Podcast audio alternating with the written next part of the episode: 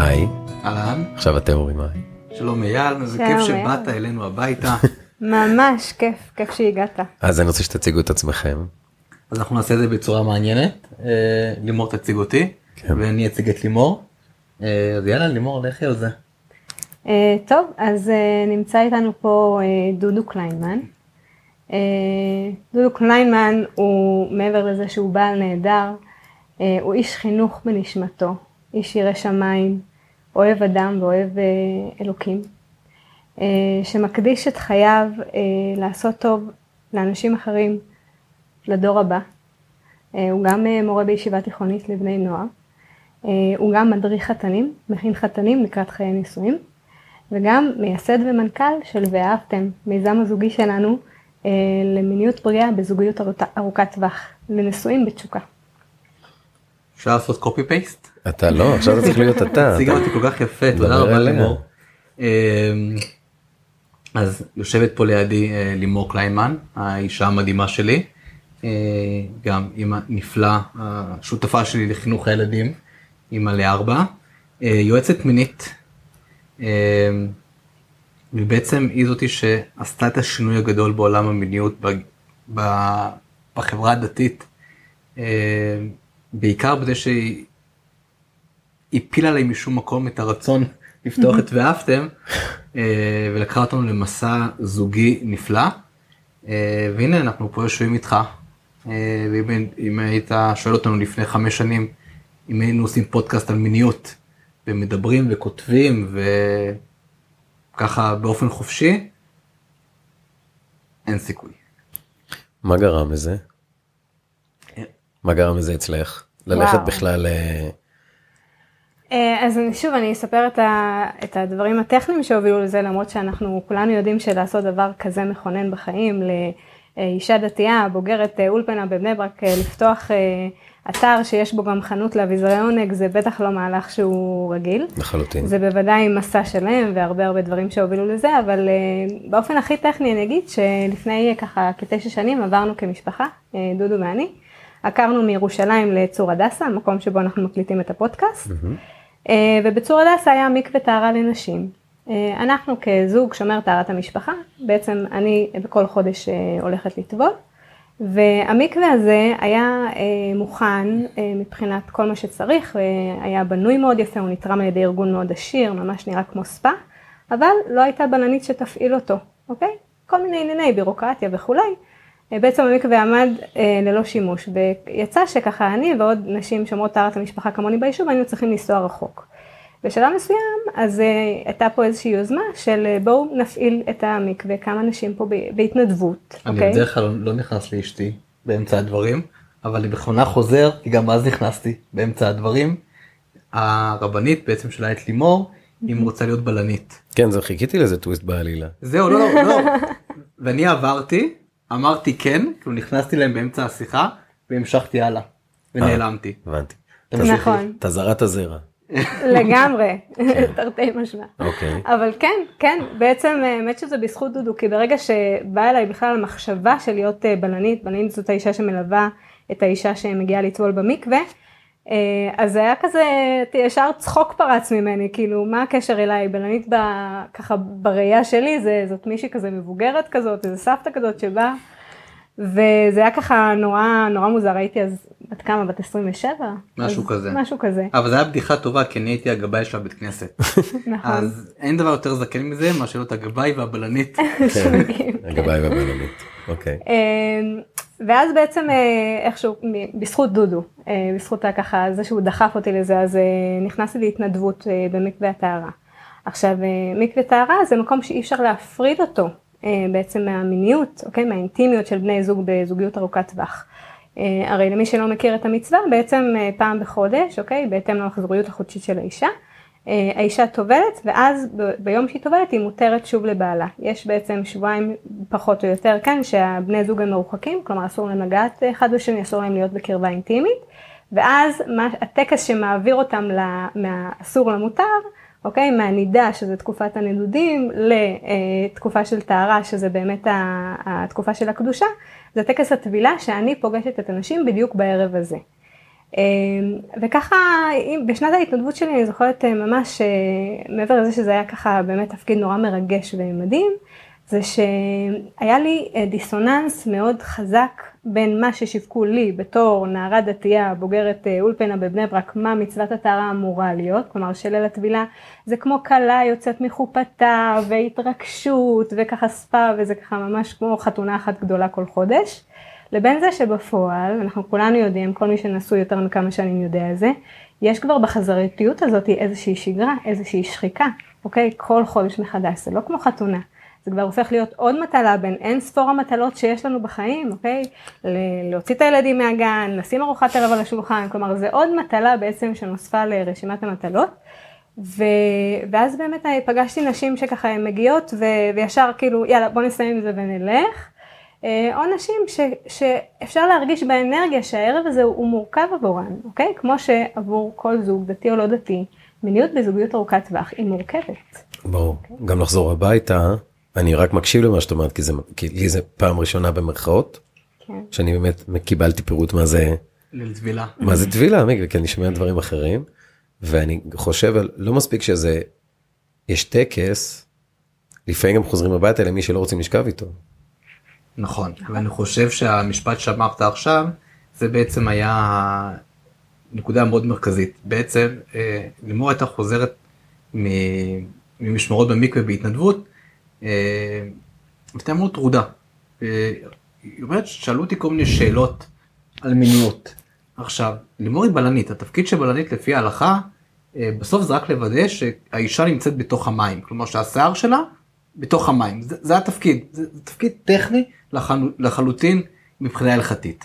כמובן שיש יש איזה הרבה מעבר, אבל שואלים אותה למיניות, אז נראה לי קצת מוזר, זה כמו להגיע לאיזשהו מבחן, ורגע לפני המבחן אתה שואל את הבוחן, איפה היית כל החודש? ובמיוחד שזה משהו שהוא חוזר על עצמו, ולימור ככה, אני מדבר בשמך, תקני אותי אם אני טועה, הייתה עונה תשובות מהידע האישי שלה, אבל שהיא רואה שפתאום השאלות מיניות קשות יותר, והיא לא יודעת מה לענות. אז לימור עושה משהו שלא הייתי חושב על זה בחיים. הלכה ולמדה מיניות. וזה הגיע כצורך רק כדי לענות לטובלות, במידה וישאלו אותה. זה המשיך מפה על ה... נכון. אז זהו, אז דודו לא סתם מרגיש בנוח לדבר בשמי, כי הוא באמת היה גם מאוד נוכח בתקופה הזאת, שהתנדבתי וחזרתי והבאתי אליו את כל המחשבות והתחושות הביתה. של מה אני מרגישה סביב הנושא הזה בכלל, זה, זה הפגיש אותי, התפקיד הזה הפגיש אותי עם כל מה שאני חושבת על מיניות בזוגיות ארוכת טווח. בתור אישה נשואה בעצמי וגם בתור אחת ש, שזה התפקיד שלה שנמצאת עם נשים בערב הזה. וזה באמת היה שינוי מאוד משמעותי, אני בכלל באותה תקופה גם אז עבדתי בהייטק, בחברת סטארט-אפ, אני מגיעה מעולם הפיתוח תוכנה, להיות יועצת מינית זה לא היה בכלל הכיוון שלי, ו, ובאמת המקום הזה גרם לי לרצות לחקור וללמוד יותר, והתחלתי ככה ללכת לקורסים, בהתחלה כל מיני קורסים, סדנאות ככה פשוטות יותר שיוצאות בתחום. במגזר הדתי? של המגזר כן. הדתי, okay. כן, שמותאמות למגזר הדתי. כן. Okay.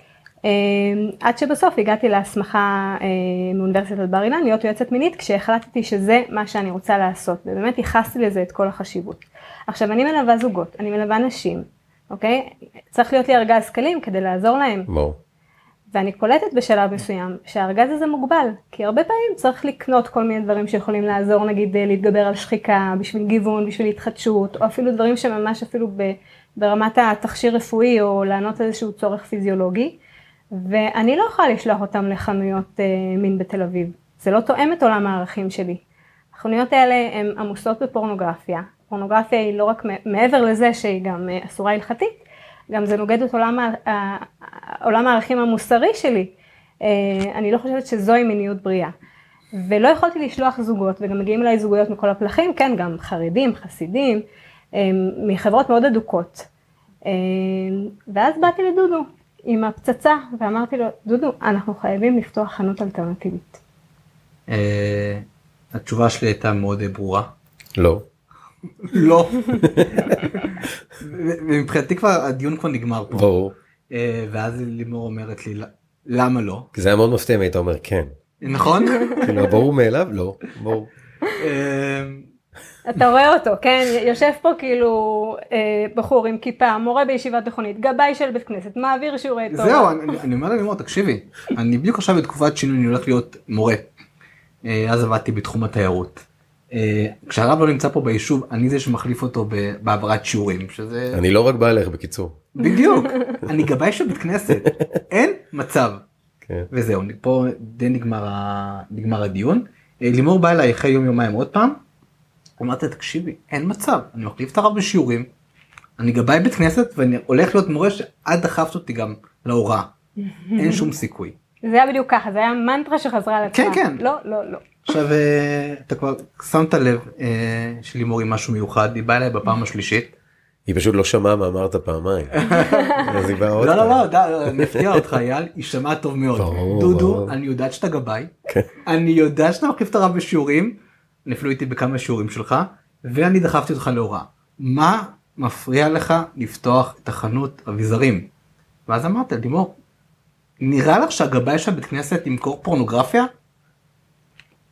ואז לימור אומרת, אבל זה לא פורנוגרפיה. לא, אז בוא נוציא את הפורנוגרפיה. Mm. ואז שתקתי. כמו עכשיו, ואז, ואז אמרתי לה, רק אם יקרו לזה ואהבתם. ומפה זה כבר, אה, אני המשכתי הלאה, וכזה אני כזה בראש איזה, איזה טעות עשיתי, אה, אבל לימור פשוט, היא אמרה מקודם שהגיעה מתחום הייטק, היא פשוט התחילה אה, לבנות אתר, והאתגר הגדול בעצם, אם נדבר על זה רגע ב, אה, פרקטי, הרי היא אמרה להוציא את המיניות, להוציא ישראל, להוציא את הפורנוגרפיה, ואין לנו, לא היה לנו שום מודל לבוא ו, ולחכות את זה. לצורך העניין, אתה מביא את הדוגמה, אם הייתי רוצה לפתוח אתר אונליין למחירת אוכל, אז אני בודק רשת מזון אחת, שנייה, שלישית, ולוקח את היתרונות והחיסרונות, ואני עושה משהו משודרג יותר. לא היה לנו למי להשוות איך אפשר למכור אביזרי מין, כי כל מקום שמחר עד שהגענו לעולם, זה היה פשוט פורנוגרפיה. למה אין אתרים בעולם למגזר הדתי שמוכרים... ההחפצה של הגוף הנשי, והגוף הנשי היה מאוד מאוד נוכח שם.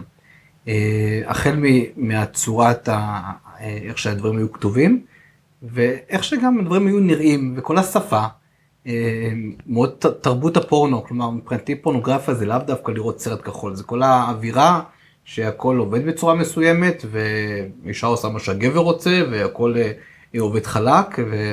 כן, זה מסרים מיניים מסוימים. עכשיו, אגב, לשאלה שלך, מה, לא קיים אתר שמוכר למגזר דתי בעולם?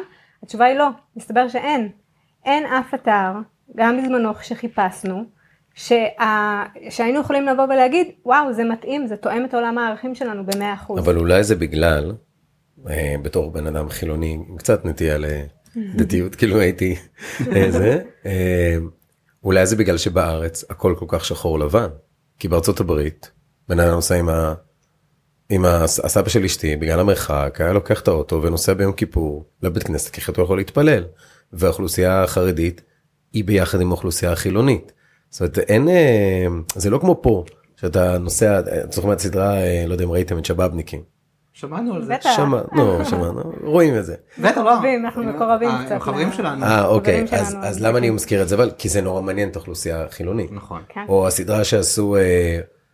איך קורא לזה? אופור, לא אופור, אוטונומיה, אוטונומיה, סופר מעניין, כי כל הזמן יש הפרדה כזאת שהטובים והרעים, החושך והאור, ובחול זה לא ככה, זה לאו דווקא ככה, אז אולי בגלל זה גם אין בעולם. זה מעניין אותי מה שאתה אומר עכשיו, כי דווקא ביהדות התפוצות, בארצות הברית, אני מדברת על חברות אורתודוקסיות, יש המון דרישה למה שאנחנו מביאים. אין ספק, אני רק, זה מעניין, כי בטוח שהם קונים עוד לפניכם קנו.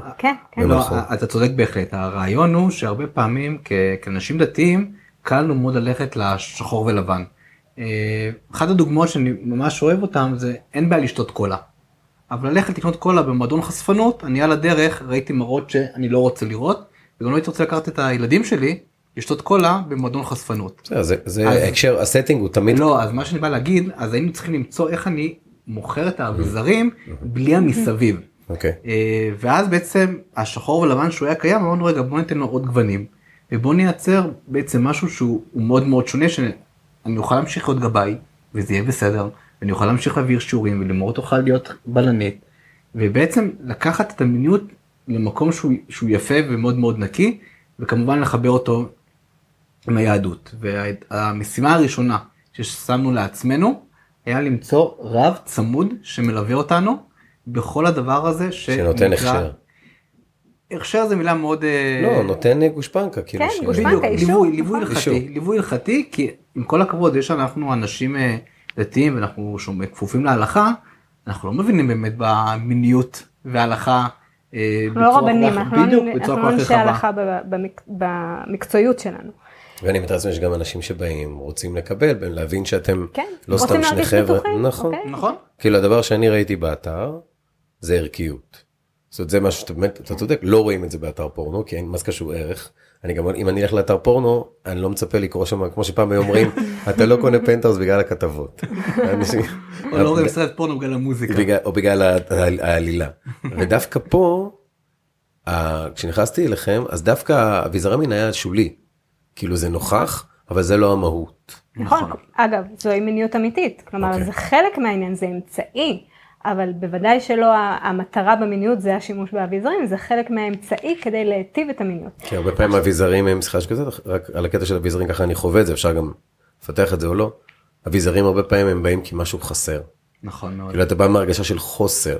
כן. ואז משהו בא למלא את החוסר הזה. נכון. אז מה בדיוק מרפא פה? אין פה שום ערך. אז זה מאוד מצחיק, כי גם אמרת אביזרים, ואני זוכר שאמרנו, רגע, אנחנו צריכים שפה מינית שהיא לא תהיה מחובסת, כי אם הרבה פעמים מדברים בקודים ואז לא מבינים על מה מדברים. אז אמרנו רגע, בוא נמצא מילים שלנו ממש נעים להשתמש איתם, ומצד שני שזה לא ישמע פלצני. שיוסקות את הערך שעליו דיברת. אז נגיד על אביזרי מין, החלטנו שאנחנו נקרא לזה אביזרי עונג זוגי. ואז הקונוטציה... שקשר, ברור, זוגי. בדיוק. מין זה מאוד טכני, זה מאוד את המעשה, אבל עונג זה כבר, יש, יצקת פה משמעות לתוך המעשה האהבה הזה. לתוך הזוגיות. וזה עונג זוגי, זה חיבור זוגי משותף. אז זהו, זה כבר משהו שאני רואה הבדל עצום. זה ניונס קטן, אבל עצום בין העולם הדתי לעולם החילוני. הדגש על הזוגי. נכון. כי יש הרבה אנשים שהם רווקים, רווקות, ומגיע להם גם להיות בעונג. גם אם הם לא, זה אני לא, אז פשוט, סתם, זה הבחנה. נכון. אתם, נכון. אתם פשוט מכוונים לזוגות. אה, לא, אנחנו מכוונים לא. לזוגיות, אייל. לזוגיות, סליחה. כן, כי, לזוגיות. כי בסוף מישהו שנמצא בזוגיות והוא נשוי, לפני זה הוא היה רווק. אוקיי. ופה נכנס או רווקה. ולכן חשוב מאוד החינוך למיניות. זאת אומרת, הקהל שלכם הוא גם אנשים שבאים לפני שהם בזוגיות. בוודאי. אגב, זוגיות טובה מתחילה הרבה לפני שמתחתנים. ברור, ברור, ברור, ברור. אבל כן, אין ספק שהמטרה שלנו, אנחנו גם קוראים לאתר שלנו נשואים בתשוקה, כי אנחנו רואים לנגד עינינו את הדבר השלם רק כדבר שהוא זוגי, אוקיי? מתוך זוגיות, מתוך ברית הנישואים, שמקדשת בעצם גם את מעשה האהבה. זה עולם הערכים שלנו, אבל להגיד שאנחנו לא ניתן מענה למישהו שהוא לא נשוי, ממש לא, זה לחטוא למטרה שלנו, כי אנחנו בוודאי ניתן מענה כבר אפילו כמו שהפוסט שקראת בעצם, כן. שזה מגיל אפס לבנות את הילדים שלנו למיניות טובה בנישואים שלהם בעתיד, אוקיי? זו מחשבה שהרבה פעמים אנחנו לא חושבים אותה או מעדיפים ככה שלא לחשוב עליה, אבל משם זה מתחיל. כן, גם אומרים, כשיגיע אז נדבר. נכון. שזה, אז... ואז הבעיה הכי גדולה, שכשהוא כבר הגיע, בינתיים לא דיברנו איתו, ואז יש מחסומים, הילד לא יפנה אלינו ויגיד לנו, אבא. נכון, והוא כבר בינתיים עשה בטח הרבה שיעורי בית בגוגל. כן. ו... אני אוסיף שעוד דבר שהיה לנו מאוד חשוב לתת באתר שלנו כערך מוסף למשהו שהוא לא קיים במקומות אחרים, זה כל הנושא הזה של חינוך למיניות למבוגרים, אני קוראת לזה. כי הרבה בחנויות האלה, בכל גם אביזרים ותכשירים רפואיים, או אפילו שמני עיסוי, דברים כשהם יותר של אווירה, אין בעצם הדרכה, מה עושים עם הדבר הזה, אוקיי? למה זה אמור לשמש? כשפותחים חוברת הוראות של אביזר שלנו, למשל, אז בתוך כל אזהרות השימוש, יש גם, יש להפסיק את השימוש באביזר, אם הוא לא נעים לאחד או יותר מבני הזוג. אנחנו יוצקים לשם ערכים של מיניות בריאה, כלומר, לא נעים, לא ממשיכים. כן נעים, לראות שיש שם ערכים של הסכמה, של רצון, של תשוקה. זה דברים שאנחנו לא נראה אותם במקומות. זה מעניין, כי אתמול הייתי בסופר פארם, ו... וראיתי, יש הרי סקציה של, פעם, פעם זה היה במחשכים, נכון? אתה אומר, נתן לי אקמול וארבע דורקס, אז, אז זה בפרונט, אוקיי? אבל אין הוראות ואין כלום. הכל הוא גם הוראות טכניות, אין איזשהו הקשר כן, יש רגשות, אני אומרת, זה לא רק ללוות הוראות טכניות של מה לעשות, יש המון, עולם הרגש נמצא שם, מאוד חזק, ועל הגוף שלנו, על אנטומיה, על אזורים הרוגניים, כל המידע הזה הוא לא קיים הרבה פעמים. אני יכול לשתף אותך, אייל, שעכשיו סיימתי לכתוב איזשהו מאמר על השפיכה הגברית. אני בעצם מסביר, מתמקד בכל הנושא של שפיכה מהירה ושפיכה מוקדמת. ואמרתי שהדגש שלי בכתיבה של המאמר הזה, זה בריאה זוגית. בריאה זוגית? בריאה זוגית. דגש מרכזי שם זה, זה נושא אהבה. כלומר, הרבה פעמים, כשאני מדבר עם גבר, אז אשתי שלחה אותי כי אני שופך מהר מדי, או אני רע לי כי אני, נגמר לי מהר מדי, והאופן שכתבתי זה שם זה, שפיכה זה עניין זוגי. כן. כלומר, בסוף זה משהו שאמור ללוות, את החיי האישות גם של הגבר וגם של האישה, אז נכון שזה חוויה אישית שלה, שיוצא מגוף של הגבר, אבל ברגע שמסתכלים על זה כמשהו שהוא זוגי, ולא כבעיה שלו, בעיה שלה, או עושים את ההפרדה הזאת, בסוף אחת המסקנות שלי שזה גם מזרז מאוד מאוד את השפיכה, כשמסתכלים על זה רק מצד אחד. אני רוצה להגיד לך שכשנכנסתי, אז עבר לי ברור, נכנסתי לבית שלכם, אז זה דרך אגב נורא יפה שכתבתם ברוך הבא אייל. הרגשתי כאילו אני בא באמת מחול. עבר לי בראש שני תדרים. אחד, אתם דתיים. נכון. צד שני, אנחנו גם נדבר על מיניות. אז גם כשאתה מדבר, אני כל הזמן נע בתוך הגוף שלי, מה אני יכול להגיד, מה אני לא יכול להגיד. אז אני אגיד מה שאני רוצה וזה. עכשיו אני אספר לך, אני רוצה לתת איזשהו טק שאתמול שמעתי אותו לראשונה. דעתי זה גם פרק שיעלה לפני הפרק שלכם. עם יוסי אשור על ספר שכותב זקופים. ואולי איזה משהו שלא חשבתי עליו עד עכשיו, באמת. וזה מעניין גם לראות איך זה במגזר הדתי. Okay. בנים, מי שהם קטנים, מלמדים אותם, טוב, הנה כבר, אני אומר, אצל המגזר הדתי לעונן זה אסור. נכון. נכון, mm-hmm. לשפוך זרע לבטלה. נכון. נכון? ועדיין זה קורה. עדיין זה קורה. אנחנו לא מעודדים, לא זה וזה, וזה קורה. עכשיו, בוא ניקח רגע גבר, ילד שהוא קטן, ואין לו את ה... אה, יקרה אסון ונוראים וזה, ו... מי שאנחנו קטנים מלמדים אותנו, שצריך לעשות את זה בהיחווה, צריך לעשות את זה מהר, ולצאת מהשירותים או מהחדר, כאילו כלום לא קרה. כאילו חווית את העונג הכי מדהים שיש לך כגבר בגוף, אתה לא יכול לדבר על זה, אתה לא יכול לחגוג את זה, אתה יוצא החוצה, וכאילו שאנחנו גורמים לעצמנו, באיזה vicious cycle כזה, לשפיכה מהירה. כי כל הזמן זה מהר. זה לא כמו... המון חרדה. המון חרדה, וזה לא כמו נגיד אצל החיות, הרי חיות, אריה גומר תוך שלושים שניות ונגמר, או אפילו פחות, כאילו זה הכל נורא מהר מהר, כאילו שלא יפגעו בו. נכון. אותנו מלמדים מההתחלה, שזה צריך להיות בחדר, שזה עטוב כבר עכשיו מילים נורא יפות של, הגוף שלך הוא שלך, ואף אחד לא צריך זה, ולא לא, לא לחגוג. אז אם דיברנו מקודם על מיניות, שחינוך מיני מתחיל מוקדם, זה אותו דבר. מתי אתה רוצה שהבן יחגוג את המיניות שלו והגיע לזוגיות הזאת עם השפיכה המהירה שבטוח הוא סוחב את זה עוד מקודם, או שזה קרה תוך כדי, שכשהוא היה קטן, נפלו עליו השמיים, ואסור לו, וזה הכל בפחד, אז יש איזשהו מנגנון שאנחנו כאילו מרעילים את עצמנו, ומחפים שמישהו אחר יביא תרופה. זה, זה משהו, עכשיו שוב, אולי זה לא מתאים, לה, פחות מתאים למגזר הדתי, אבל זה נראה לי כל כך נורמלי, האי נורמליות הזאת, אני רוצה להגיד לך שמה שאני למדתי, מקודם שהצגת אותנו, אז אמרת שפתחנו אתר על מיניות למגזר הדתי. אז אני רוצה להגיד לך שבאמת בהתחלה זה היה ככה, כי אמרנו, אוקיי, לחילונים כנראה יש מענה, לדתיים אין, הרי חילונים של, סליחה, דתיים שהלכו לסקסולוג חילונים, לא יקבלו שם בהכרח את המענה, כי הוא לא מכיר את עולם הערכים, את התרבות שממנה הם מגיעים. זה מספיק רגיש לניואנסים. לניואנסים, ללינגו. אז אמרנו, ניתן שם את המענה, כי שם צריך, ואז גילינו דבר מדהים, שהמון המון חילונים הגיעו אלינו ואמרו, גם אנחנו צריכים דבר כזה, וכשהתחילו להתפתח לי ככה שיחות עם אנשים שהם לא דתיים, או לא דתיים מבית, או דתל"שים, או לא משנה מה, גיליתי שיש הרבה יותר משותף מאשר שונה. יש המון בורות.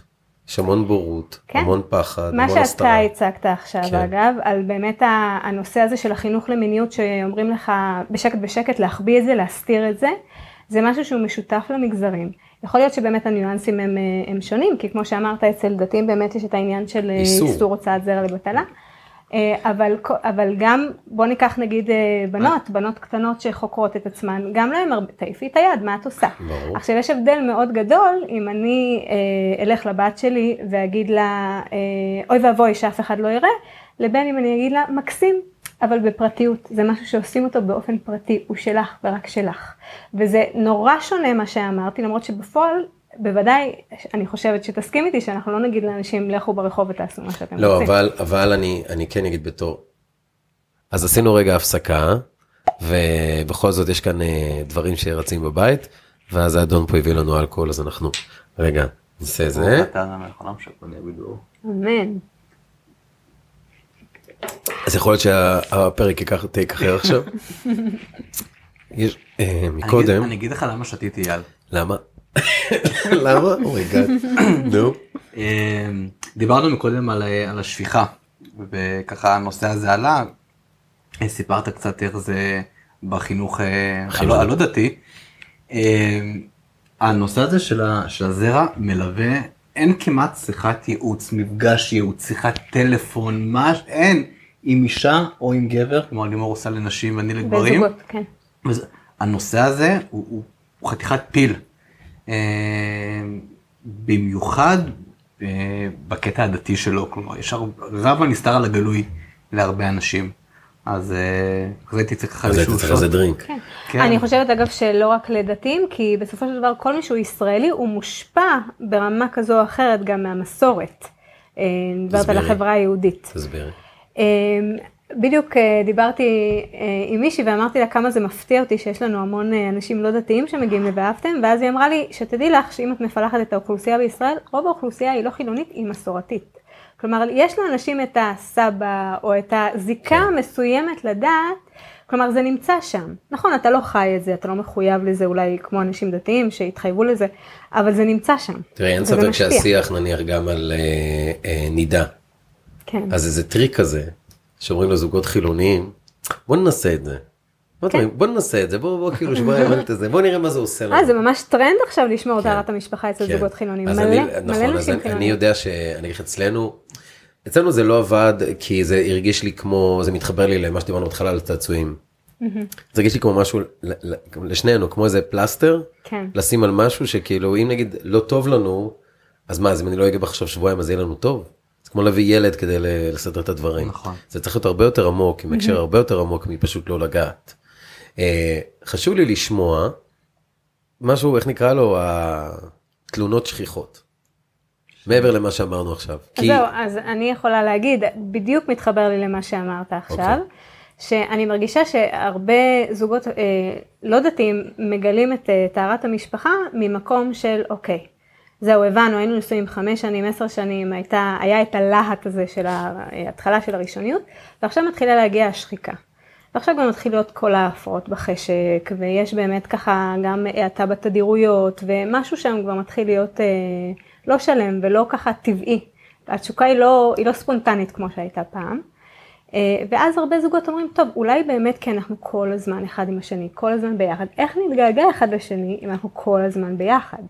ואז הם אומרים, בואו ניקח את הנידה, שמירת טהרת המשפחה היהודית, שיש לה את תקופת הנידה, שזה שבועיים, שאני קוראת לזה נידה מלשון נדודים.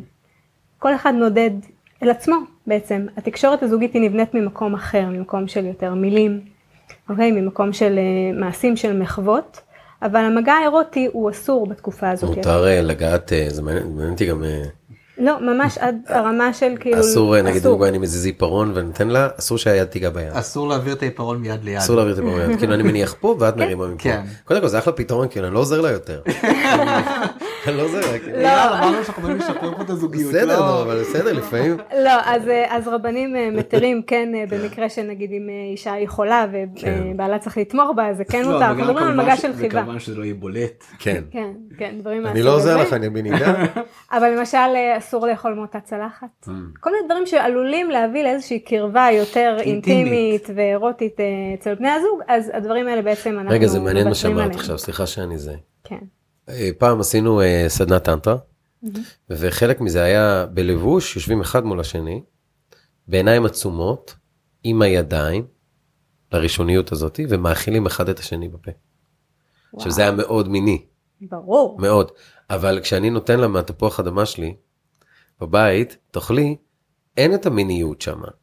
אתם מרגישים שיש, שזה נמצא בכל מקום? אני לא חושב שאשתך הייתה אוכלת מהצלחת שלי.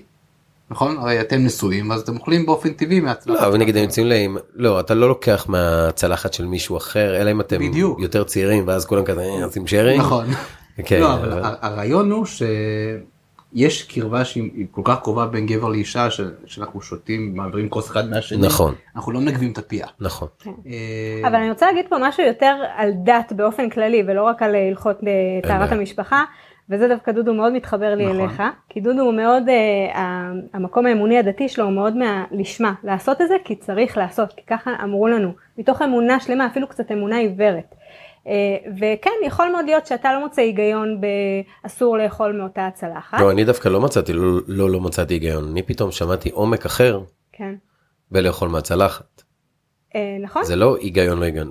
אתה אומר, ההפך, זה נותן לזוג עוד משהו שיכול להיות מיני. כן, לא, כן, אמרתי לעצמי, אינטימי, אינטימי, כאילו, בדיוק אתמול מישהו דיבר איתי זה, שאל אותי מתי היית פעם אחרונה אינטימי, לא מיני, עם מישהי שהיא לא אשתך. וזה לא משנה מישהי או מישהו. כאילו, מתי היית אינטימי עם עוד אנשים? אינטימיות רגשית. אינטימיות רגשית, כי אתה יכול לא לאכול מותה צלחת, ואתם יכולים לעשות אותה שבועיים נדע אליה, אבל אם אין אינטימיות רגשית, אז מה זה עוזר? נכון. כאילו, צריך כל זמן להוסיף לזה עוד עומק. בדיוק, וזה משהו שאתה יכול באופן אקטיבי לעשות. אוקיי? שיש את הפסוק, אנחנו ואהבתם, אבל יש ואהבת את השם אלוקיך. מצווים עליך לאהוב, עכשיו אתה אומר, מה, כאילו, איך אפשר לצוות עליי להרגיש משהו? אבל מסתבר שאפשר, והדת מאוד מאמינה בזה ומכוונת לשם. ואני אמשיך את השאלה שלך מקודם, באמת לגבי מה הפנייה הרווחת של זוגות שמגיעים אלינו, אז זה כל הרעיון הזה של באמת השחיקה, כי אנחנו היום נשואים הרבה יותר שנים מאשר אי פעם בהיסטוריה, נכון? הרי גיל התמותה עלה. זה אומר שאם היום אנחנו מתחתנים עשרים שלושים, אנחנו נהיה, יכולים להיות שמונים שנה ביחד, פעם זה היה להיות שלושים ארבעים שנה ביחד. למרות שהיום גם מתגרשים הרבה יותר. זה נכון, אבל אנחנו בזוגיות ארוכת טווח, אנחנו באהבה נצחית מאמינים פה. אוקיי. אז אם נלך בקו הזה, אז בוא נגיד שאנשים שמעוניינים בזוגיות מונוגמית אחת לאורך כל החיים, יכולים להיות הרבה מאוד שנים ביחד, וזה הרבה זמן, זה הרבה זמן, ואנחנו כבני אדם משתעממים ונשחקים, וצריך לייצר באופן אקטיבי את הגעגוע הזה. הנידה, תקופת הנדונים, היא עושה את זה. היא עוזרת לנו, אם נראה זה מהמקום הזה, היא עוזרת לנו להתגעגע אחד לשני, ובאיזשהו מקום, להרבה זוגות זה עוזר לשמור על להט התשוקה. לא לכולם, אבל לחלק זה עוזר. אז הנה כלי למשל, שאנחנו עובדים איתו אצלנו, בלי קשר לדת, אוקיי? אגב, מטפלים מיניים, שאתה, אני יודעת, בקשר עם כמה, ימליצו הרבה פעמים, כחלק ממהלך טיפולי, לזוגות שחווים שחיקה בנישואים, בואו עכשיו חודש שלם, אתם לא מקיימים יחסים. אני ראיתי, אני מסכים איתך, ראיתי כתבה בוויינט של דורית בר, שדיברנו עליה קודם, והיא דיברה על כאב ביצים בכלל. כל התגובות היו נוראיות של גברים, ואחד הדברים שהעלתה שם את האופציה, תנסו לא לגמור, אתם לא חייבים לגמור במין, זה לא המטרה. והתגובות היו כאלה לוחמניות, כאילו זה הרגיש לי כמו אה, הגבר שומר, סליחה, אם אני לא זה, אז מי אני? למה צריך אותי בכלל? אין מקום, לי, עכשיו זה ברור לי, שאנחנו מדברים בהכללה, כן? בהכללה כרגע. זה מתחבר לזה מאוד, כי אתה מאוד. כל הזמן חדור מטרה לאיזה משהו, אתה לא רואה את הבת זוג שלך. וזה מחזיר אותנו למה שאמרנו מקודם, שבאמת אנחנו רואים את השפיכה כמשהו שהוא זוגי, בדיוק. ולא רק כעניין גברי. אני רוצה להביא אבל עוד סוג של פניות שאנחנו מקבלים, אה, זה זוגות שפשוט, לימור דיברה על שחיקה, שחיקה בעיניי זה משהו שהוא נפלא, כי אומר, זה אומר שהיה משהו לשחוק. יש זוגות שמגיעים אלינו שהם פשוט הרבה זמן לא ידעו איך לעשות את זה. כלומר, לצורך העניין, הגבר אומר שהוא שופך מהר מדי, האישה לא מגיעה לאורגזמה, אין חשק, כלומר, משהו שם, הכל סלט ובלגן מאוד גדול. ואם השאר רוצים לקפוץ לאיזשהו, טוב, אז איזה אביזר אפשר לקנות, או הרבה פעמים אנחנו אומרים, רגע, כדי להגיע לפתרון, אוקיי, שזה לדוגמה מה שאתה הצעת שזה אביזר או משחה או לא יודע משהו ש, שאתה חושב, רגע, בוא נעשה סדר. אז הרבה פעמים אנחנו בכלל עוברים להדרכה מינית, mm. ובכלל לא התחום של לימור שזה ייעוץ מיני, ופשוט אני, באים ויושבים אצלי, לרוב זה הגבר או גבר ואישה, פשוט אני עושה להם סדר, ואני עובר איתם על האנטומיה, של הגבר. כמה זמן אנשים, רגע, רגע, בוא תעשה גם לי סדר. זה אנשים שנשואים הרבה זמן, והם לא יודעים. שוב, מה זה לא יודעים? יודעים, אבל הם לא חקרו את זה. שוב, אין הרבה זמן, בשנים הראשונות בדרך כלל. הם יודעים להביא ילדים לעולם. או, זה משהו חשוב שאמרת, תוך כדי חשבתי עליו. יש פה עוד שכבה, שזו הסיבה שאנחנו גם מדברים. בעולם שלי, כמו שילד יכול עכשיו לעונן, אין לו תא לבטלה, כמו שאפשר לשכב עם מישהי שהיא לא בת זוג שלך. מהסיפורים שאני רואה, מהמשפחות שאני רואה עם שמונה עשרה ילדים שהתחילו בגיל שמונה עשרה, עשרים, המצווה של פרו ורבו, היא בעולם שלי לא קשורה לעונג, היא קשורה, כמו שאמרתי, מצווה, עליך לאהוב את אלוקים, עליך לעשות פרו ורבו, היא לא קשורה לעונג. נכון. מתי נכנס העונג פה? איך הבאת לי פתאום את העונג ואורגזמה, וזה מאיפה זה הגיע? אתה התחתנת ברבנות? יצא לך אולי להכיר מישהו שהתחתן ברבנות? לא. כאילו, היא נשוי, והכל, אבל פשוט זה לא קשור. אם אתה מכיר, אז בכתובה. כן, הכתובה דרך כלל בחדר שינה שלה. יפה, אז תקרא אותה. בכתובה, אוקיי, הגבר בעצם חותם על קיום מצוות עונה.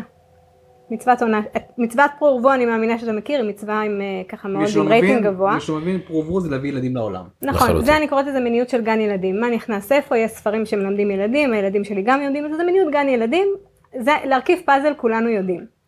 עכשיו בוא נדבר רגע על מצוות עונה. מה זה מצוות עונה? זה רשוני בחדר שינה ואני לא יודע. כן. זה יופי. בעצם כשבני זוג מתקדשים אחד לשני בברית הנישואים, הגבר מתחייב על שלושה דברים, על עונה, שערה וכסותה. כסותה זה בגדים, שערה, כל ה... בעצם לחלקל אותה, לתת לה את צרכיה הבסיסיים הקיומיים, וגם על עונה. מה זה עונה? עונה זה בעצם חובת הגבר, לענג את אשתו, לתת לה הנאה. הנאה מינית, שוב, לא ילדים. זה קטע. כן. הנאה. זה מדהים. זה מדהים, כי זה לא, אתם באמת, אני, זה, אני שאלתי על האלה ותראה אותי. כאילו, זה, אבל זה באמת מדהים. אבל יש לך, יש לך הרבה מצוות שהן בתורה, שהן מאוד מאוד טכניות. נניח, תפילין זה טכני. כן. אבל להביא את האישה למצוות עונה, כלומר להביא את האישה לאורגזמה, זה לא יכול להיות טכני. כלומר, זו המצווה היחידה שהרגש חייב להיות נוכח שם. אז אני אגיד לך שזה כן יכול להיות טכני, וכאן נכנס כל הבעיות, כי אתה, האישה, הרבה פעמים גברים, אנחנו רואים את האישה ככלי. אשתי אמרה לי דבר נורא יפה, אתה מתארח אצלי. אני מארחת אותה אצלי בגוף. אתה לא בא ומתחף ופולש ומזיז את הרהיטים. אתה צריך לשאול, לבקש רשות. אז בגלל זה, ואז יש לך את כל הטכניקות האלה, וכל הכתבות על... האישה לא מקבלת אורגזמה, כל מיני טיפים. וכאן אנחנו לא מדברים על הדברים האלה. כי אפשר להגיע לטיפים לאורגזמה, רק שיש מאחורי אורגזמה בן אדם. בדיוק, אבל כדי שאישה תחווה אורגזמה טובה, היא צריכה שלה בן זוג. שמחבר אליה. שמואבים אחד את השני באותו רגע. ובוא נגיד, נזכור גם שעונג ואורגזמה יכולים להיות שני דברים שונים. כי האם האישה, האם לצורך העניין מצוות עונה, האם האישה מסופקת? תשאל אותה, זה לא בהכרח האם היא הגיעה לאורגזמה או לא הגיעה לאורגזמה, היא יכולה גם לא להגיע לאורגזמה ולקבל סיפוק רגשי מאוד גדול וגופני מאוד גדול. עכשיו, אנחנו מאמינים שזה צריך להיות תמיד גם וגם, אוקיי? כי אה, נשים אף פעם לא ירגישו ממוצות, כלומר שהסיפוק המיני שלהם יהיה מלא, אם יהיה להם רק החלה רגשית. הם יצטרכו את זה גם בפיזי, אבל לא... שוב, תסבירי. אני אסביר. יש... אה, זה גבר. לא, פתאום קלטתי שאני בוהה, אז אמרתי, רגע, תסבירי לי, אני לא... כן, תסבירי. התחלת להגיד מקודם שיש באמת לחץ מאוד גדול סביב הנושא הזה של האורגזמה. נכון. זה כאילו אבי התפקודי. אם אין, אז אין תפקוד. אם אין, אז גם אם אני לא גורם לה לאורגזמה, אז מה התפקיד שלי, מה אני עושה? אני נכשלתי. אז אני רוצה להגיד לך שמהחוויות שאני שומעת מזוגות, יכולה להיות אישה שיכולה להגיע לשיא מיני פיזיולוגי בצורה מאוד מאוד קלה, ועדיין היא באה ואומרת לי, הוא לא מספק אותי. אני ריקה. כן. כן, יש ריקנות מאוד גדולה אחרי הדבר הזה. עכשיו, מה שאמרת מקודם לגבי השרשור הזה שהיה אה, לנושא הזה של דורית בר, מה שהיא כתבה, שלא כן. חייבים אה, להגיע לשיא, אה, זה בעיניי זה מאוד מאוד מעניין. כי זה אומר לי שיש פה המון מושגים שהתבלבלו לאנשים. הם שוכחים אולי, ואולי גם אנחנו שכחנו, כי ככה התרבות בעצם הכתיבה לנו, שהמטרה זה לא סימיני, המטרה היא לא פורקן, המטרה היא לא שפיכה סלש אורגזמה לאישה. המטרה היא מיניות טובה, מיטיבה, מספקת לשני בני הזוג. אנחנו רוצים מפגש מיני טוב. אורגזמה יכול להיות אמצעי, אבל זה לא המטרה. תראה אפילו העברית, אה, אה, מכתיבה לנו, יש דבר שגם משחק מקדים. למה הוא מקדים? כן. כאילו, הרבה פעמים אני ראיתי את המשחק המקדים, את הפורפליי, טוב, נו, אוקיי, נעשה את זה, ולקראת החדירה. יפה. והחדירה היא כאילו, נגמר. אז באמת זה, למה, למה זה לא מין? בגלל, האמת ש, שדיברנו באמת בהתחלה על, על השפה המינית, אז יש כמה מושגים שאנחנו לא משתמשים בהם. אנחנו לא נשתמש... אתה לא, בא... לא תראה באתר שלנו משחק מקדים. לא משחק מקדים, אנחנו לא נגיד לגמור, כי לגמור זה this is the end, כלומר זה נגמר. וה... מה אתם תגידו? שפיכה, סי, oh. אורגזמה, okay. אבל לגמור זה נגמר, וממש לא. אחרי החלק הזה, בחיי האישות, יש עדיין זוגיות ויש אהבה, והם מקווים מאוד שגם יהיה בהמשך עוד פעם. אז אנחנו לא נשתמש במילה לגמור, כמובן, כל מה שזה קונוטציה של קללות, ודאי שלא. כן, שפת המלחמה אנחנו קוראים לזה. הרבה בשפה העברית, שפה מינית הפכה בעצם לשפת המלחמה. מה זאת אומרת? אוקיי, למשל בוא ניקח ותסלחו לי על הביטוי, אבל את המושג כלי זין, כלי זין בעברית זה כלי מלחמה. כן, אבל זה הגיע בתנ"ך, יש כלי זין, נכון? נכון, בדיוק. נכון. אבל התנ"ך בוודאי לא התכוון לאיבר המין הזכרי, כן? אנחנו נבוא ונגיד יאללה, בוא נעשה טרור. או לדפוק, או תסלח לי, יש הרבה מושגים שהם... המוסכניק דפק אותי, אז מה עכשיו? לדפוק את אשתי? כלומר, אז... אגב, גם את המילה חדירה אנחנו שינינו. נכון. למרות שפה יש כאלה שאומרים שחדירה לא, לא בהכרח תהיה שלילית, אבל במושגים שלנו היום בעברית אנחנו משתמשים בחדירה כמשהו שהוא מאוד חד צדדי, כלומר מחבל חודר. ואנחנו אוהבים להשתמש חדירה במילה... חדירה לפרטיות. חדירה לפרטיות, נכון. אז אנחנו אוהבים להשתמש במילה חבירה. אוקיי? חבירה זה חיבור, יש פה משהו מאוד דו צדדי, יש פה חברות. אוקיי? השפה יוצרת פה איזשהו... יוצקת איזשהו רגש, או, או איזשהו בעצם משהו שהוא הרבה יותר בריא, מיניות בריאה בעינינו מאשר חדירה, שזה משהו אקט חד צדדי. ושלא יהיה הבנות, כשאנחנו יושבים עם זוגות, אנחנו מוודאים שמבינים את המושגים האלה, ואם לא, אז אנחנו כן. ממש מסבירים ונשתמש את זה. ונשתמש במה שנוח להם, כן? זה במגזר ה... הדתי, עם איזה, עם איזה חבילת מושגים אנשים באים? כמו המגזר החילוני? ממש לא, וואו, יש המון. ואני חושבת שזה מקסים, אני נורא מכבדת, בדרך כלל אני גם אפילו אשאל זוג באיזה מילים אתם מרשים לי להשתמש. כמו שאמרתם, אז מגיעים אלינו באמת מכל פלחי האוכלוסייה, כמו שאמרנו קודם, אז יש חילונים שאם נוח להם להשתמש במילה סקס, או מילה אחרת שאני אולי... אז ברגע חילונים בצד, מה נעשה? חילונים אני מכיר. אוקיי, אז למשל הייתה לי שיחה שבוע שעבר עם אישה חרדית נפלאה שבאה אליי, והיא באה ככה לספר לי מה, מה קשה להם, ואז היא אמרה, וזה מקשה עלינו לקיים את המצווה. אוקיי? אוקיי. זה למשל דרך להגיד מה זה לקיים יחסי מין, בשבילה זה לקיים את המצווה. אבל דיברנו מקודם ואמרנו שפרו ורבו זה גן ילדים. נכון, אבל מצווה תונה, זה מצווה. היא דיברה על המצווה תונה? נכון. בוודאי? לא הפרו ורבו. לא, זה לא כזה בוודאי, רגע. אני אגיד לך יותר מזה, הרבה פעמים שאני מדבר עם גברים, אז הם מדברים איתי ככה, כאילו הם מצפים שאני אבין. כמו, חושבים שאני אישה, שאני אמורה להבין את הגבר. אומרים, אז כשאנחנו עושים את זה, אנחנו לא בדיוק, מה? ואז בעצם אני אומר, תקשיב, אנחנו מדברים פה על מצווה, אוקיי? כמו שאתה לא תלמד מישהו לבנות סוכה, ואתה תגיד לו, לוקחים את הסכך. אין פואנטה. אין פואנטה, כלומר, צריך להסביר איך בונים סוכה, אז ברגע שאני לוקח את השיח על מיניות למקום של מצווה, אז בעצם הורדתי ממנו את כל הקטע, שזה משהו שהוא רע, או שזה משהו שהוא בדיעבד. בעצם הפכתי את הקונוטציה השלילית, המלוכלכת, למשהו שהוא מאוד מאוד נקי. לקדוש. לקדוש, בדיוק. ממש קדושה יש. ואז לגברים הרבה יותר קל לבוא ולהידבר. ואז הרבה פעמים אני רק משנה טיפה ואומר לו, גבר זה מצווה, ואז הוא פתאום, פתאום מתחיל מאוד מאוד להיפתח. כי בעצם האווירה שאנחנו מעבירים את זה, האווירה שהיא אווירה חיובית. נתת לו גם אישור. נכון.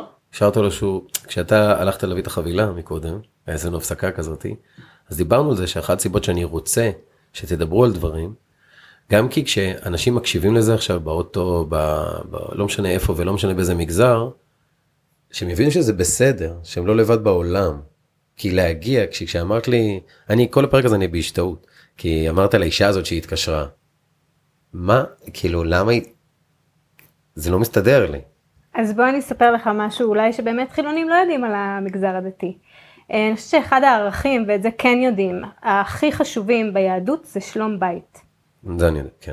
שלום בית זה משהו שזוגות ואפילו רבנים פוסקי הלכה ילכו מאוד רחוק בשבילו, בשביל שיהיה שלום בית בין בני הזוג. אבל אצלי יש לי קונוטציה שלילית עם המשפט הזה. באמת? כי, כי הרבה פעמים שלום בית זה, זה, זה לטטם מתחת לשטיח, והעיקר לא לדבר על דברים, והעיקר שיהיה בסדר שלום בית, ויש את הפיל הלבן באמצע החדר, ואף אחד... אנחנו לא מדברים על נורמליזציה. לא, לא נורמליזציה, שלום בית, שלום בית, הרבה פעמים זה... לא, אבל זה מעניין אותי מאוד מה שאתה אומר, כי... כי הרבה פעמים זה הקונוטציה היא, טוב, בשביל שלום בית, אז בואו. בואו נוותר על עצמנו. בואו נוותר, לא, אפילו בואו נטטם מתחת לשטיח, זה לא באמת קרה, מה יגידו השכנים, זה פשוט הכל מתערבב. זה מרגיש לך הצגה, שלום בית זה כאילו לעשות הצגה. כן, כן, אני חוויתי את זה בעצמי, משלום בית, ואז כי דברים אחר כך צצים. אז למה לא אמרתם? הרבה פעמים גם בבית שלי, אם אחת הבנות שלי נגיד לא אומרת משהו, ואתם מכירים את זה, נגיד אתה לא אומר משהו, שומר את זה בבטן, ואז זה יוצא החוצה. אז אם היא אומרת לי משהו, אני אומר לה, אבל מה אני אעשה עם זה עכשיו?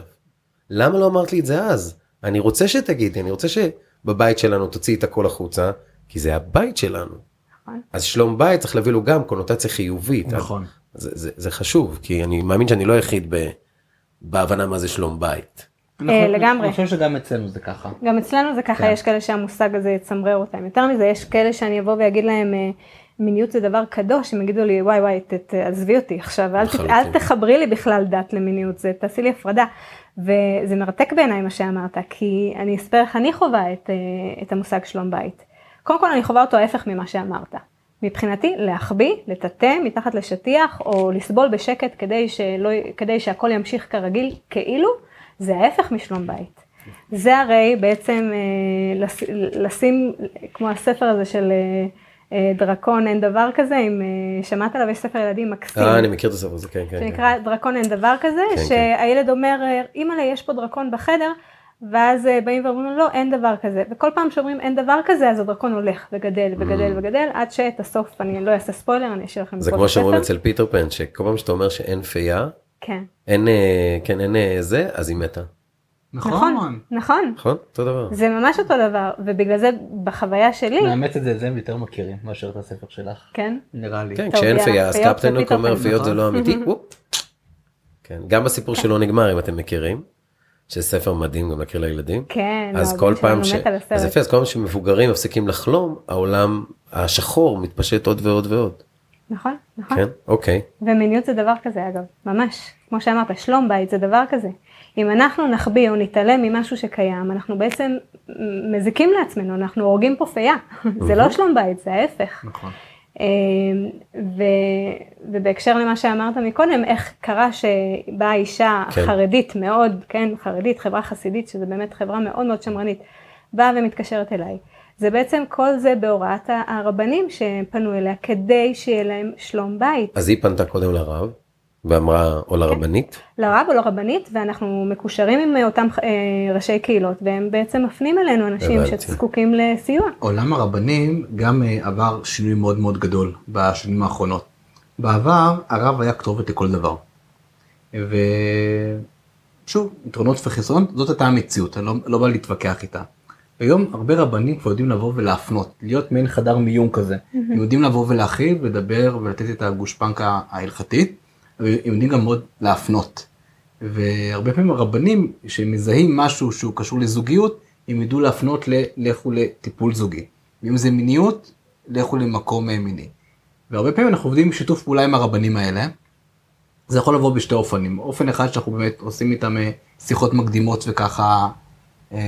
יודעים טיפה למקד את האתגר, אבל הרבה פעמים אנחנו באים ומלמדים את הזוגות דברים, ואז אנחנו אומרים להם, אבל בגלל שיש פה הרבה השקפות הלכתיות, לכו עם זה לרב, ותמשיכו איתו את התהליך.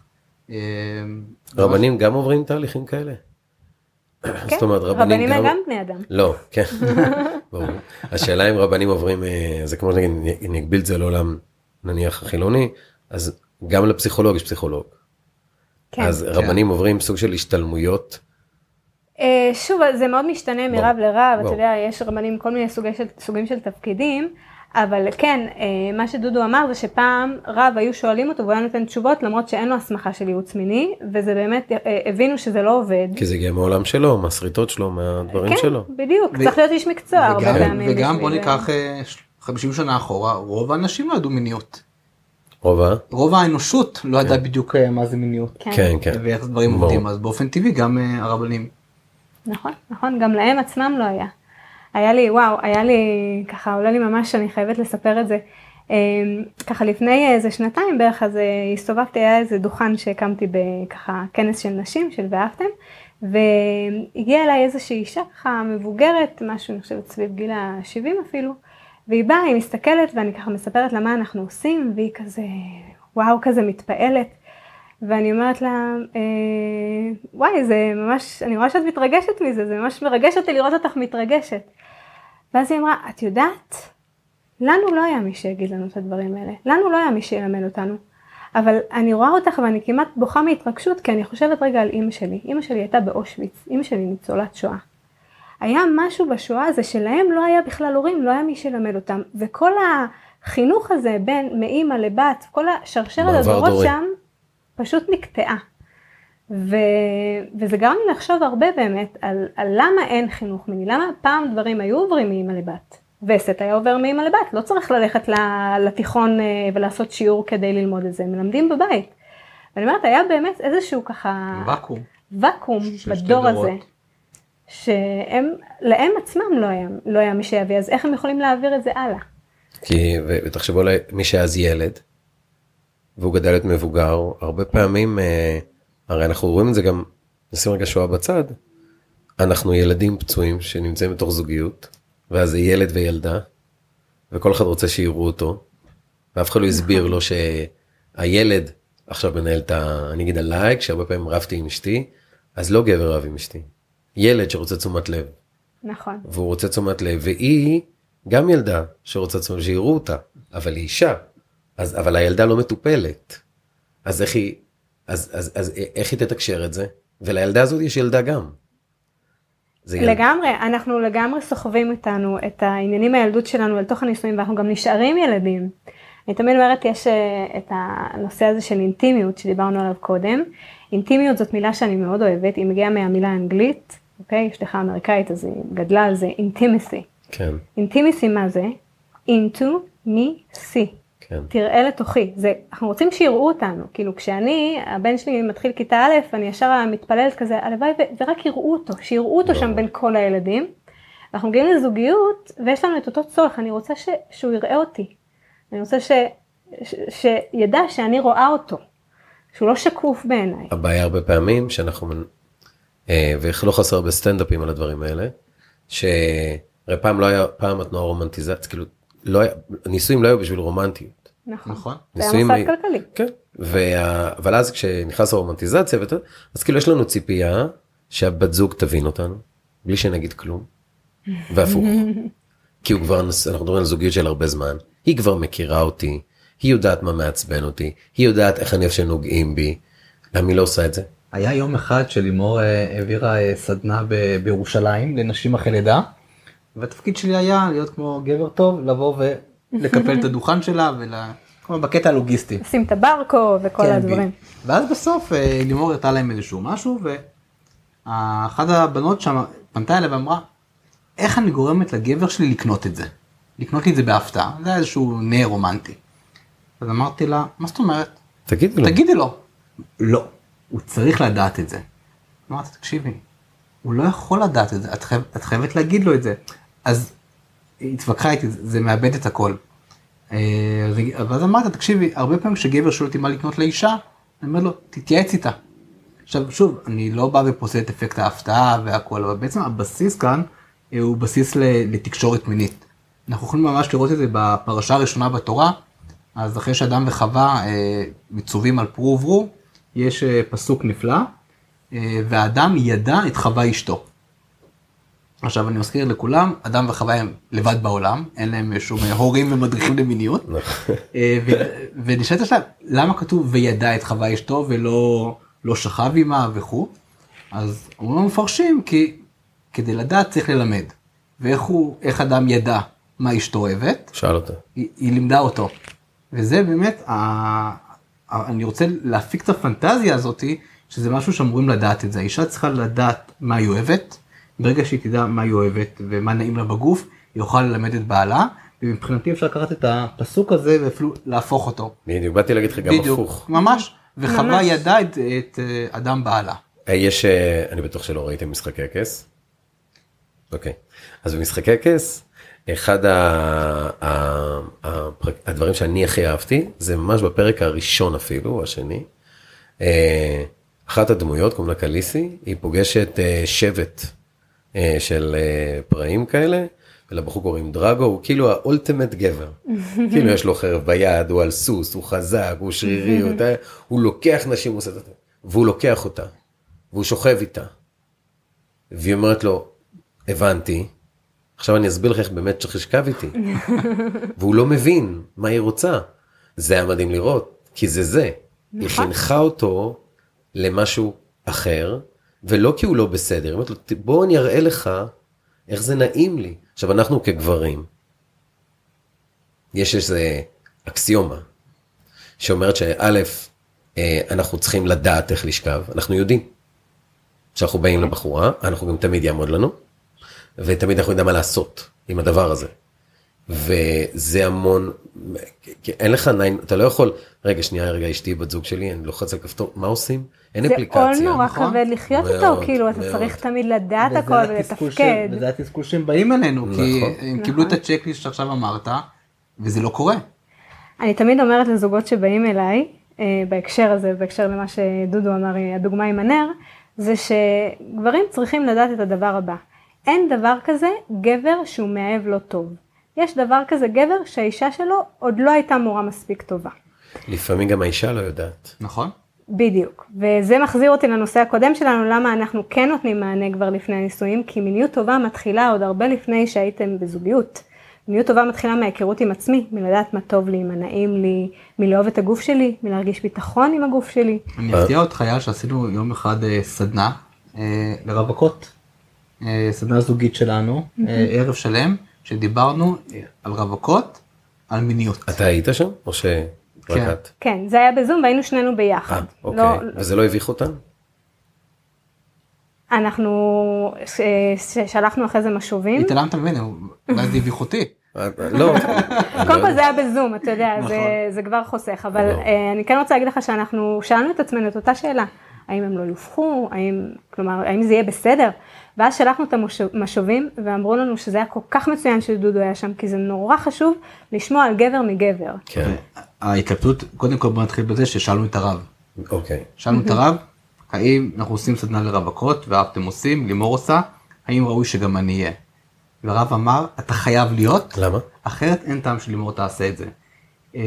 כי הוא אמר שאישה צריכה לשמוע על מיניות מגבר, ולא מאישה כמתווכת. זה בעצם לעשות מה, ש... מה שנשים טוענות שעשו לנו כל השנים שגברים דיברו אותנו. הרי מה שאמרת מקודם זה שגבר תמיד יודע מה לעשות, נכון? בטח שהוא יודע מה לעשות, כי גברים לימדו אותו, הוא חושב שהוא יודע. הוא חושב, הוא לא גברים, גברים הרי דיברו בשם נשים הרבה שנים. נכון. מה זה מיניות? עובדה, זה התחיל כבר מימיו של פרויד. מה זה פורנו? זה תעשייה נכון. גברית שמראה מה נשים רוצות. בדיוק, והאישה נהנית כביכול, כי, כי היא נהנית לפי איך שהגבר חושב שהיא נהנית. ובאמת מה שהיה באמת מעניין בסד... בערב הוא שעשינו, שהקפדנו תמיד להיות ביחד. כלומר, נכון. לימור עשה את החלק הראשון, החלק השני, אני הצטרפתי ואני דיברתי על גבריות ומיניות, והדגשתי שאני לא מייצג את כל הגברים, כי אין דבר כזה. הבאתי משפט מהגמרא שאומרת, כפי שפרצופיהם שונים כך, דעותיהם שונים. שזה לקוח ממסכת ברכות, שזה אומר, כמו שלכל גבר יש לו פרצוף שהוא שונה, כולם יש עיניים ולכולם יש פה, גם האישיות, האישיות שונה. האישיות, נכון. ואני לא יכול בתור גבר לדבר על האישיות של אחים, אבל כן הבאתי הרבה קווים מנחים, וקצת דיברנו על החינוך, ועד בסוף עשינו שעה וחצי סשן, רק של שאלות ותשובות. אוקיי. אנונימיות, שזה היה מעניין, הם יכולו לשאול אותנו באנונימיות, ובעצם דודו ענה לשאלות שהגיעו לנו. מה השאלה הכי רווחת?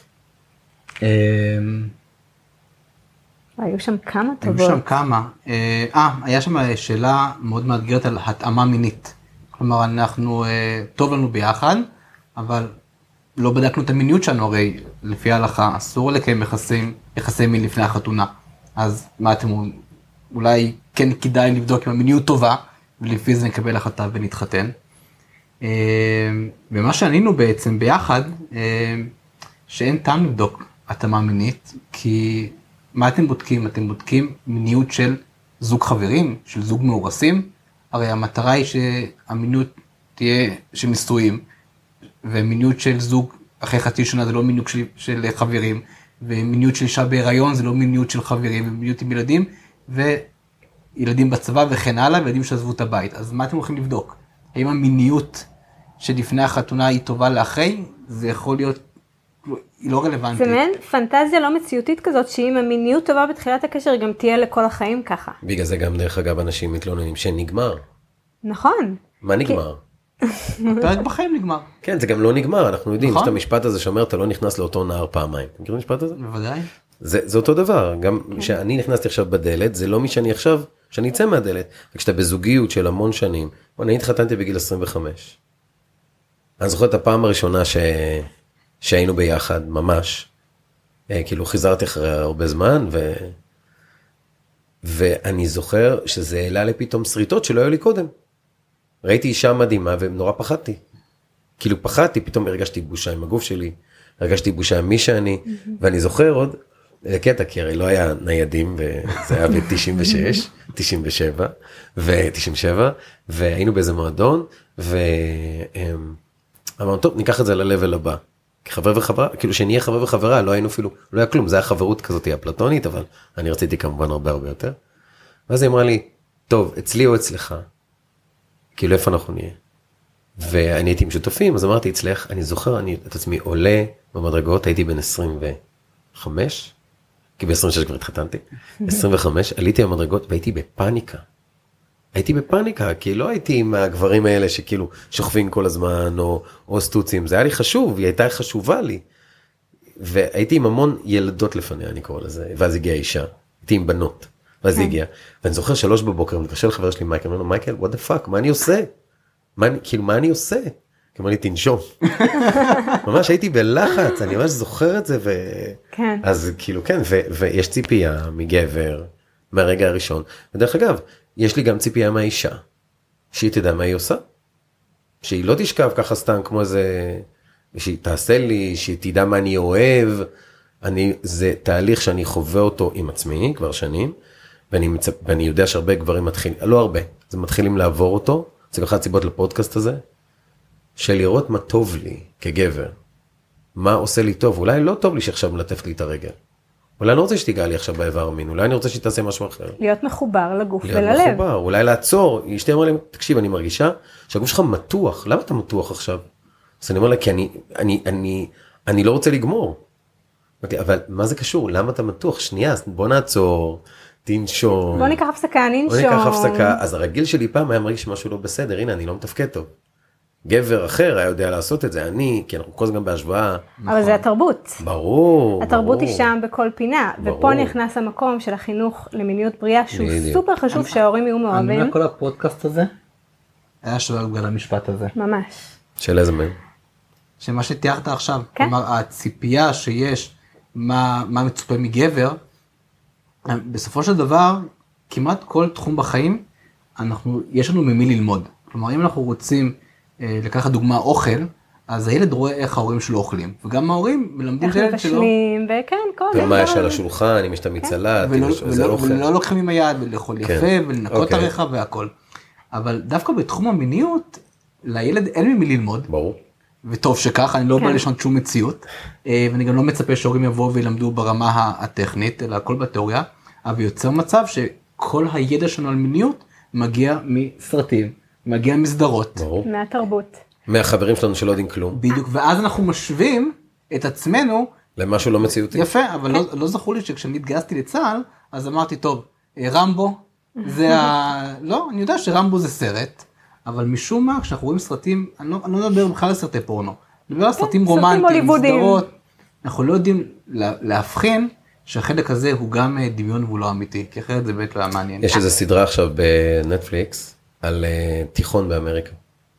כאילו זה תיכון בברוקלין, זה לכאורה אמור להיות אמיתי, ואמרתי, הבת שלי, שימי לב, זה אמיתי מדי.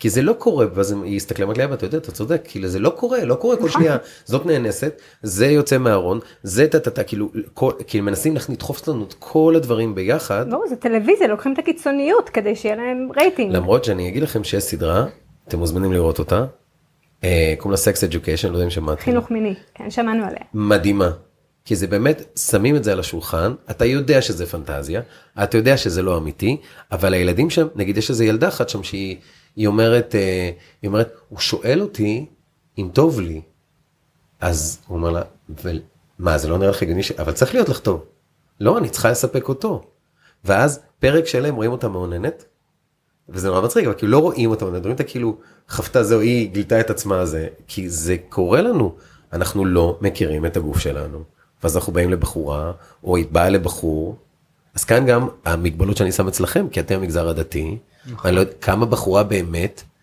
מותר לה, יכולה, להכיר את הגוף שלה לפני הניסויים? אז קודם כל, אנחנו שמים על זה המון דגש בהדרכת קלות, שזה חלק ממה שאני גם עוסקת בו, זה באמת להכין את, ה... את, כל, ה... את כל הגוף לחתונה, זה קודם כל מהיכרות אישית. עכשיו, לנשים יש זה האמת יותר מגברים, באופן טבעי, כי יש גם את כל העניין של ההיכרות עם הווסת, שמכריחה אותם ככה להתעסק ב... באיברים האינטימיים. אבל לפני שאני ככה אצלול לנושא הזה, שהוא באמת מעניין ומרתק, אני חייבת להוסיף משהו על מה שאמרת מקודם, על הקטע של התרבות והסרטים, ושחייב להיות מבוגר אחראי שיתווך לילד. כי אני עכשיו, כשדיברת על זה, אה, עלה לי ככה, מגיל שתים עשרה, כשאני הייתי בת שתים עשרה, אז הייתה להקה שקראו לה איי פייב. ואנחנו לא ידענו כלום על מיניות. אז מאיפה לומדים? אז לומדים מסרטים, לומדים משירים. ואני זוכרת שהיה איזה שיר, שהיה שם איזה משפט, אני ועד במכונית עוד לא מצאנו תנוחה. אני חשבתי זה לפני כמה זמן באמת. זה משפט כאילו שאז לא חשבתי עליו. וזה משפט שממנו לומדים. עכשיו, אם לא יש שם מבוגר אחראי, אז מה יקרה? אז יהיו פה ילדות בנות שתים עשרה שבטוחות שזה נורא מגניב לעשות את זה במכונית, למרות שאולי אף אחד לא טרח לשאול, זה בכלל נוח, בכלל מתאים, אוקיי? אולי זה אינטימי מדי בשביל מכונית. ויבוא הגבר שלומד איתה בכיתה, ויגיד, טוב, אבל יש פה את איי פייב שכל הבנות נורא מעריצות אותן, והרי הצורך בהערצה, זה, זה צורך מובנה אצל כולם, אז זה מה שאני גם צריך לעשות כדי להיות גבר גבר, ולשאול את עצמו. אז אני יצאתי להגנת הגברים, ולימור שאלה אותי היום לפני שהגעת, מה אתה חושב על השורה הזאת? ואז אמרתי, מאיזה שיר זה? ואז כשאני אמרה, אמרתי, לא יודע, אני מאוד אהבתי את הפזמון, מאוד רקדנו את זה, ובכלל לא חשבתי. שיר מעולה, כן? לא, אבל לא חשבנו על זה, גם אני כששרתי את זה, לא חשבתי על זה בחיים. ואמרתי, ואמרתי, אני גם לא רוצה להיכנס לראש, שטוב, בגלל שאני עוסק במיניות, אני אקח את זה למקום כזה. מצד שני, אני לא מתכחש, שבטח יש הרבה שכן שמו לב לזה. נכון, נכון. תסתכלו מה קורה עכשיו. עכשיו, זה בסדר גמור, שוב, אני בטוחה גם שמי שכתב את השיר עשה את זה לגמרי בתמימות, כאילו ממקום שיהיה שיר יפה. וזה חשוב לא פחות, אבל אני אומרת שאם לא יש שם את המבוגר אחרי שיבוא ויגיד, רגע, אל תחשבו שמיניות זה משהו שרק מגניב ברכב, אתם לא חייבים בכלל ברכב, אם זה לא משהו שהוא מתאים לכם, כי איפה שיש וקום, אז תמיד יש צורך למלא אותו, וכשאין חינוך למיניות, אז לומדים מזה מהמשפט בשיר. אז אני אשאל אותך שאלה, אז במגזר הדתי, אצלנו בבית, מראש אמרנו, שיהיו לנו ילדים, הם יכולים לשאול אותנו הכל, הכדור עובר לכם.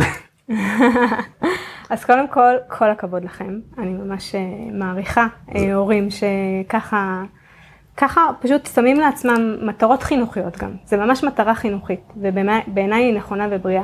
אם יש משהו שאומרים גם בכלל, בחינוך ל... בכלל, אבל גם בחינוך למיניות בריאה, זה תמיד אתה כהורה צריך להיות כתובת. הילדים צריכים לדעת שעל כל דבר הם ישאלו אותך. אוקיי? ואם הבן שומע אפילו שורה בשיר שהיא לא מובנת לו, אוקיי, מהמקום הכי תמים, לא משהו דרמטי, הוא יכול לבוא לשאול אותך על השורה הזאת כדי לקבל קצת יותר ידע. ו... במגזר הדתי.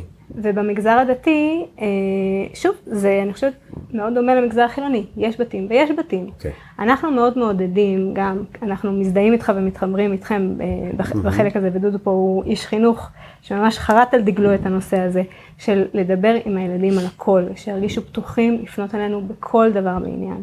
כי כשילד אה, רואה את אבא שלו מזדעזע, או את אמא שלו, אז הוא, הוא כאילו מרגיש לו בסדר. כאילו גרמתי לאבא שלי עכשיו להזדעזע, נכון. אני עשיתי משהו לא טוב. אבא שלי הולך לאיבוד עכשיו, אז אני אשם. זה מאוד מאתגר, כי יש נושאים שבאמת מאוד קשה לבוא ולדבר איתם, וצריך גם למצוא את הדרך הנכונה לתווך אותם, ולעשות את ה... כמו שאומרים, רושם ראשוני.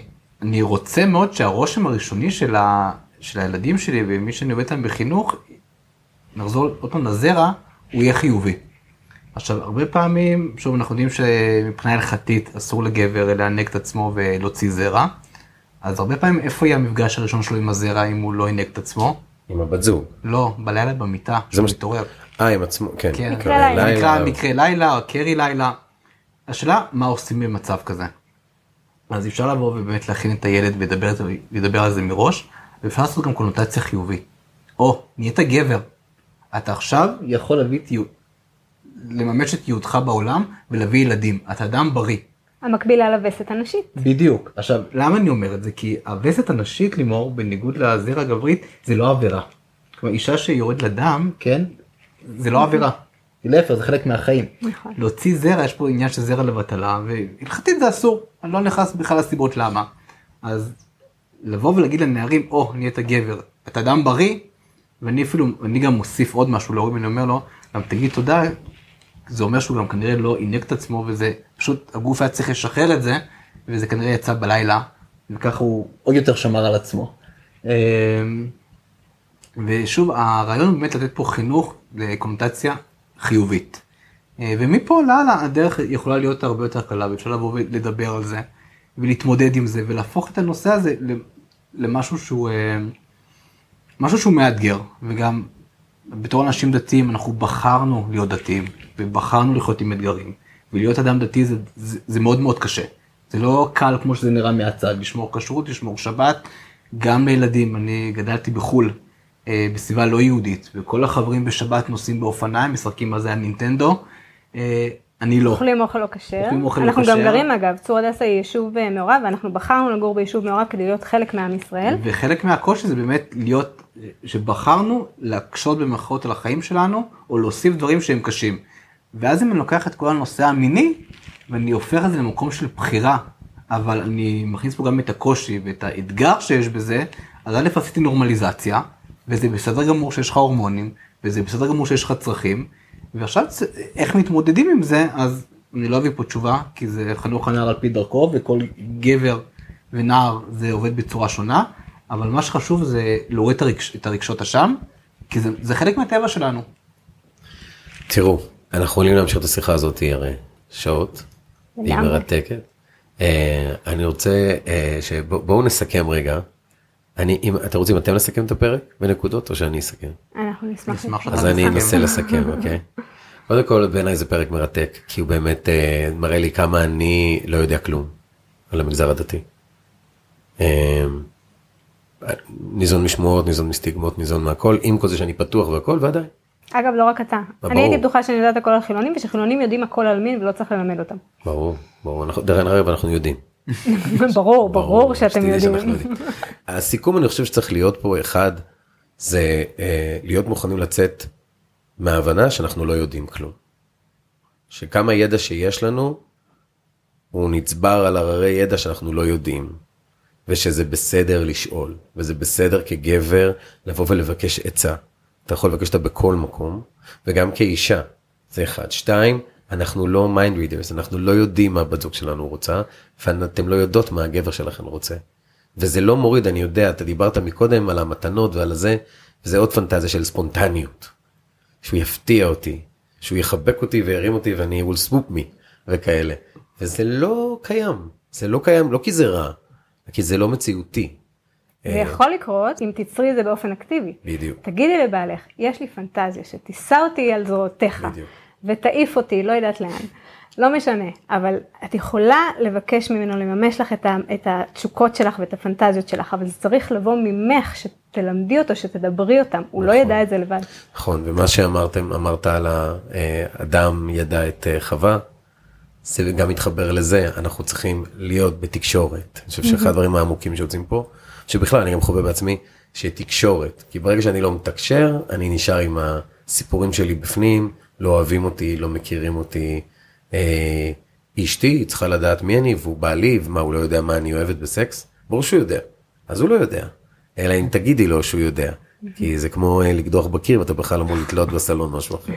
אתה, אהבתי מאוד, השימוש שלכם במילים, הרי מילים זה, אני בן אדם של שפה, והרבה בן אדם שמרבים, אז מוציאים מילים לא יפות, ואת אומרת, לא, זה ברגע עצבים, לא, אבל המילים האלה נשארות, אז אותו דבר כשמתקשרים בזמן מעשה אהבה. זה בסדר לעשות סקס, אבל יש גם מעשה אהבה. ואחד הדברים שהוא לא נדע, אבל למשהו אחר, אני סתם אתן איזה, זורק איזה טיפ, לעשות, קיבלתי את זה מאשתי, שקיבלה את זה מניסים סמדר, דייט שבועי. שהרבה פעמים זה חשוב גם חוזר... פעמיים בשבוע, הם מחמרים. כן. לא, אבל זה העניין הוא של לא לצפות שזה יקרה. כי כשאתה מצפה שמשהו יקרה, אתה כל הזמן ב... הגבר, אני כל הזמן ב... נו, למה זה לא קורה? מה? אני למה זה? והאישה כל הזמן גם רוצה את זה, או שהיא מרגישה ניצודה. כן. וברגע ש... אנחנו אומרים שמתוכנן זה הכי ספונטני. כן. לא, זה נכון, כי בואו, גם כשרווקים, אתה לא מתי שאתה רוצה, יאללה זה קורה. זה לא גם אצל החילונים, זה לא ישר קורה. נכון. אתה צריך שזה יקרה, אתה צריך ליצור את הזה, זה לא קשור לילדים שרצים בבית, זה לא קשור, גם יכול להיות זוג שאני בין להם ילדים, מה לעשות? זה עדיין לא אומר שהם שוכבים בלי הפסקה כל יום וזה, החיים קורים. אגב, אתה יודע שמחקרים מראים שהיום בחברה המערבית, תדירות קיום היחסים המלאים היא הכי נמוכה מאשר אי פעם בהיסטוריה ממה שאנחנו יודעים. המיניות היא מאוד מוחצנת, זה מאוד בחוץ, כן? אנחנו רואים בקליפים, בסרטים, המון מיניות בלי סוף, אבל בפועל אנשים מקיימים היום מעט מאוד יחסים, יחסי מין, ב, יחסי, וגם יחסי אישות, איך שאנחנו אוהבים לקרוא לזה, ביחס לעבר. ואותי באופן אישי, לא רק כאישה דתייה, אלא כאישה אוהבת אדם, זה מדאיג. ברור. זה מאוד מדאיג. כי זה יורד האינטימיות ויורד החיבור, והסף ריגוש תמיד עולה. אנחנו מתרחקים מהטבע שלנו. אוקיי, מיניות זה בריאות, ואנחנו באיזשהו מקום... מיניות זה בריאות. כן, מיניות זה בריאות. אז אני אגיד לכם תודה רבה. תודה רבה שבאת לנו לצור הדס, היה לנו. אה, וכיף, אני מגלה את הארץ עם הפודקאסט הזה. אנחנו החכמנו הרבה, ואיזה כיף היה באמת ללמוד ממך המון. הדדי, ואני ממליץ לכם פשוט להגיע לפייסבוק לקבוצה שלכם, למי שמקשיב ואהבתם. וכמובן לאתר, שיש שם המון ידע, כמו שאמרת, יש שם גם חנות, אבל ביחס לכמויות הידע שבאמת דאגנו שיהיו שם, אז באמת... כן, כי אביזר העונג, כמו שקראתם לזה, אפשר לקנות זה בכל מקום. נכון. אבל לא כמו שלנו. ברור, ברור, ברור.